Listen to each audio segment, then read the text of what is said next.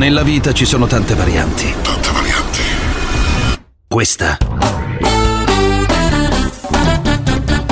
è la variante Parenzo. From the river to the sea, dal fiume al mare, Khaled Meshal, uno dei leader in esilio di Hamas, è tornato a rifiutare la soluzione dei due stati, che nel 2017 invece era stata implicitamente accettata come forma di compromesso.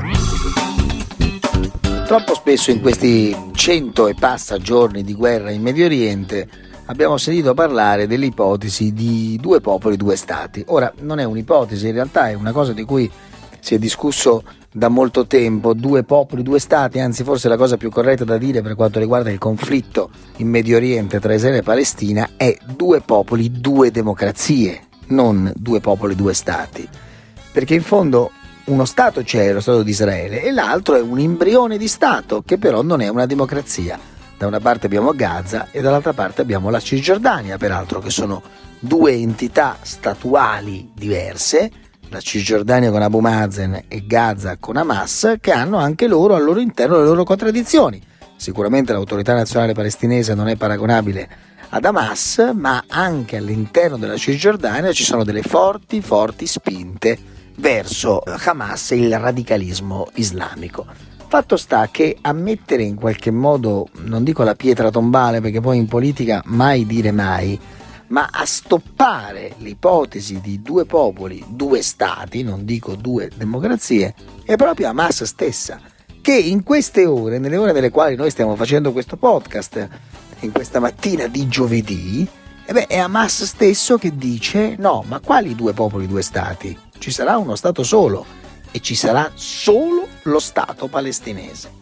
Sulla CNN intanto il video di Hamas che decapita due israeliani il 7 ottobre fa il giro del mondo. Probabilità di guerra con il Libano mai così alte, dicono da Israele, perché anche quello è un fronte assolutamente aperto. In Egitto l'aereo del Qatar con i farmaci per gli ostaggi almeno questa è una notizia positiva. Il ministro della salute di Gaza dice che sale a 24.448 il bilancio dei morti, ma anche qui è difficile avere una conta esatta. E alla fine Hamas, che come vi dicevo diceva no alla soluzione dei due stati. Cioè, eh, in queste ore quello che è molto chiaro è che Hamas ha tutta l'intenzione di andare avanti in questa guerra. Certo, Israele ha invaso la striscia di Gaza, certo, Israele punta a portare a casa gli ostaggi e lo ha dichiarato, appunta a decapitare, a distruggere, a rendere innocuo il movimento di Hamas che eh, ha tra le sue fila più di 35.000 miliziani pronti a fare la guerra ad Israele, una guerra che hanno già dichiarato e l'hanno dichiarata il 7 di ottobre. Ma la cosa politicamente interessante è proprio questa dichiarazione di Hamas, no alla soluzione dei due stati.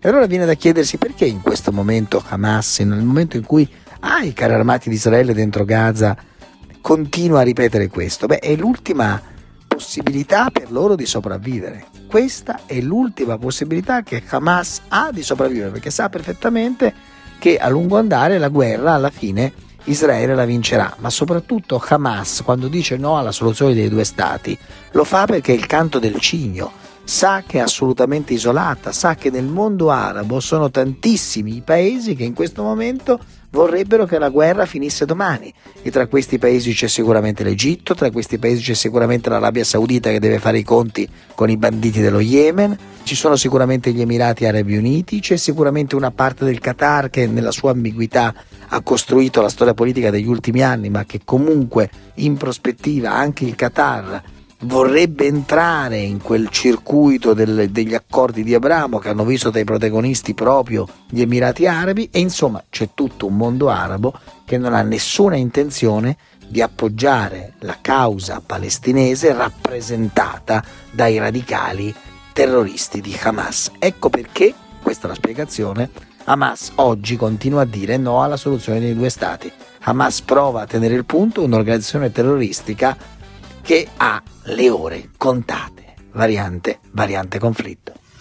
Nel cristianesimo non c'è una condanna dell'istinto, dell'istinto sessuale, non c'è una condanna.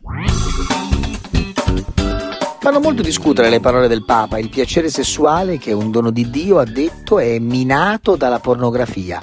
soddisfacimento senza relazione che può generare forme di dipendenza.